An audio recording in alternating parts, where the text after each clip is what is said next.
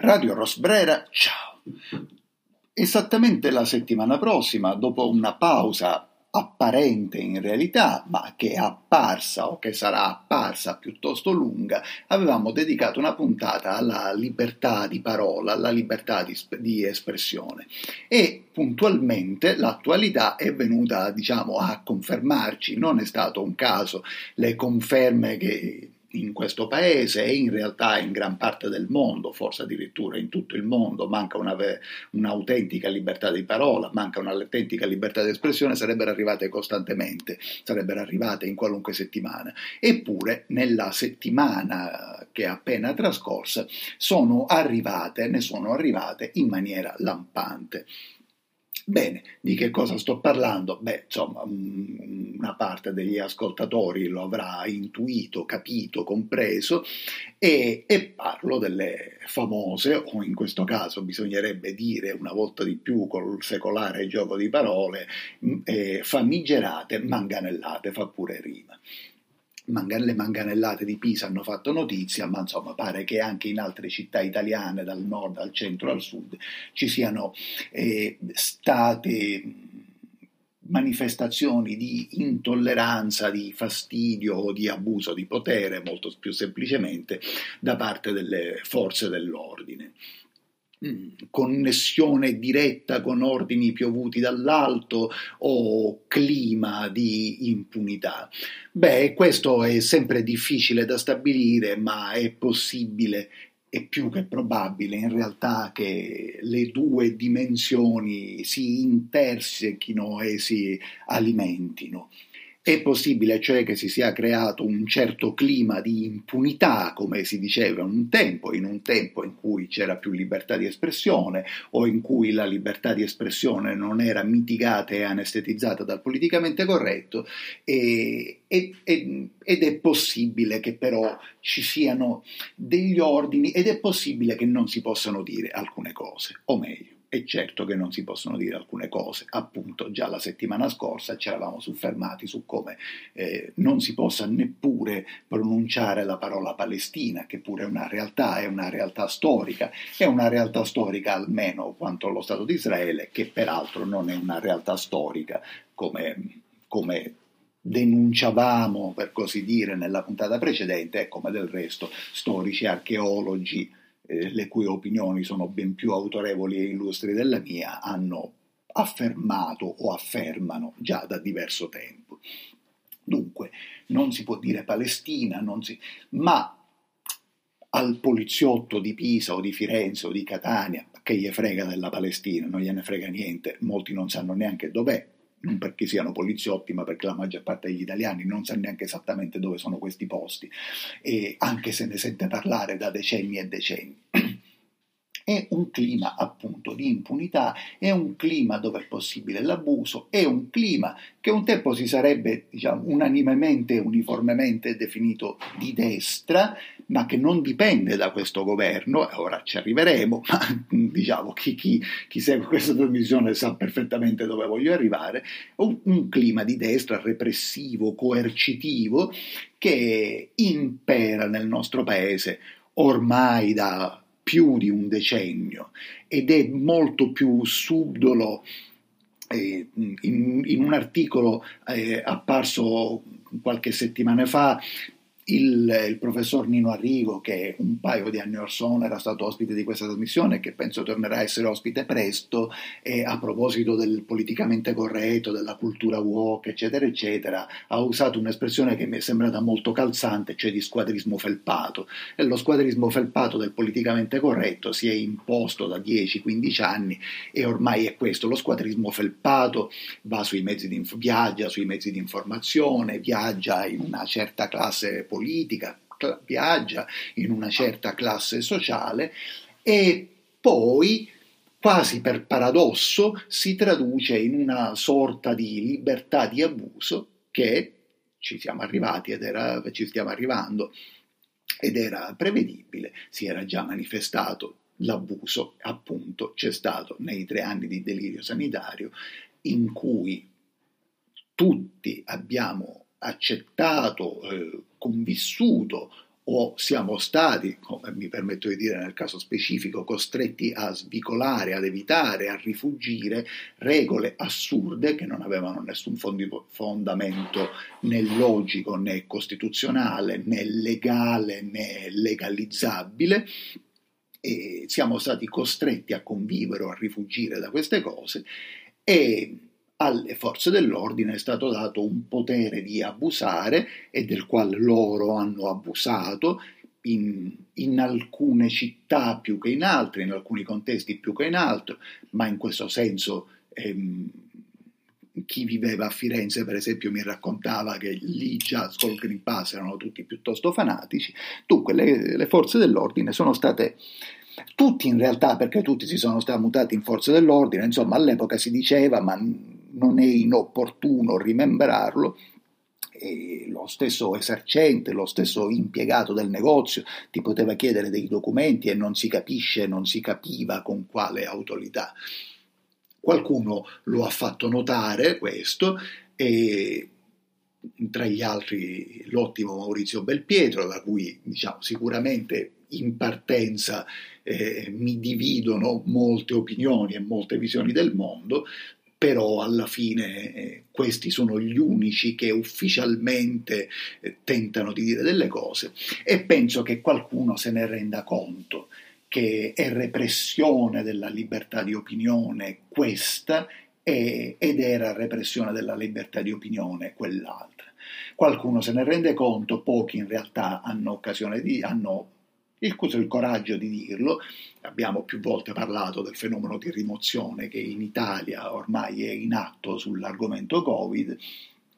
pochi hanno il coraggio di dirlo, pochi, dovrebbero, po, po, pochi hanno il coraggio di ammetterlo, molti dovrebbero, se no altrimenti, fare la rivoluzione, uccidere, massacrare, massacrare per ciò che gli hanno fatto iniettare, e massacrare per ciò che hanno fatto iniettare ai loro figli, ma nessuno vuole guardare, o molti non vogliono guardare in faccia questa realtà. E così si alimenta questa sorta di bolla di mistificazione e di menzogne in cui galleggiamo tutti mentre guardiamo i nostri cellulari. E non è una digressione, ma è una, un'altra faccia non della medaglia, ma di questi dadi a 20 facce che si utilizzavano nei giochi di ruolo quando ancora i videogiochi non si erano imposti. Un'altra faccia del dado è eh, ciò che è accaduto a Valencia, forse anche in questo caso alcuni dei nostri ascoltatori se ne saranno resi conto, è un paio di giorni fa. Un incendio, ehm, leggo anche l'inizio di uno dei dispacci del, dell'ANSA, è salito a 10 morti il bilancio del rogo in due edifici di Valencia. Dopo una prima ispezione della scientifica con i vigili del fuoco e i tecnici delle emergenze sono stati recuperati 10 corpi e due grattacieli prima uno, poi l'altro, sono andati a fuoco a Valencia per l'uso indiscriminato, che si deve, credo, in larga parte alle teorie anti-inquinanti del poliuterato, poli, è difficile da dire, per eh, financo per me, del poliuretano, perché è come FCCC, mi viene a dire sempre più poliuterano, poliuretano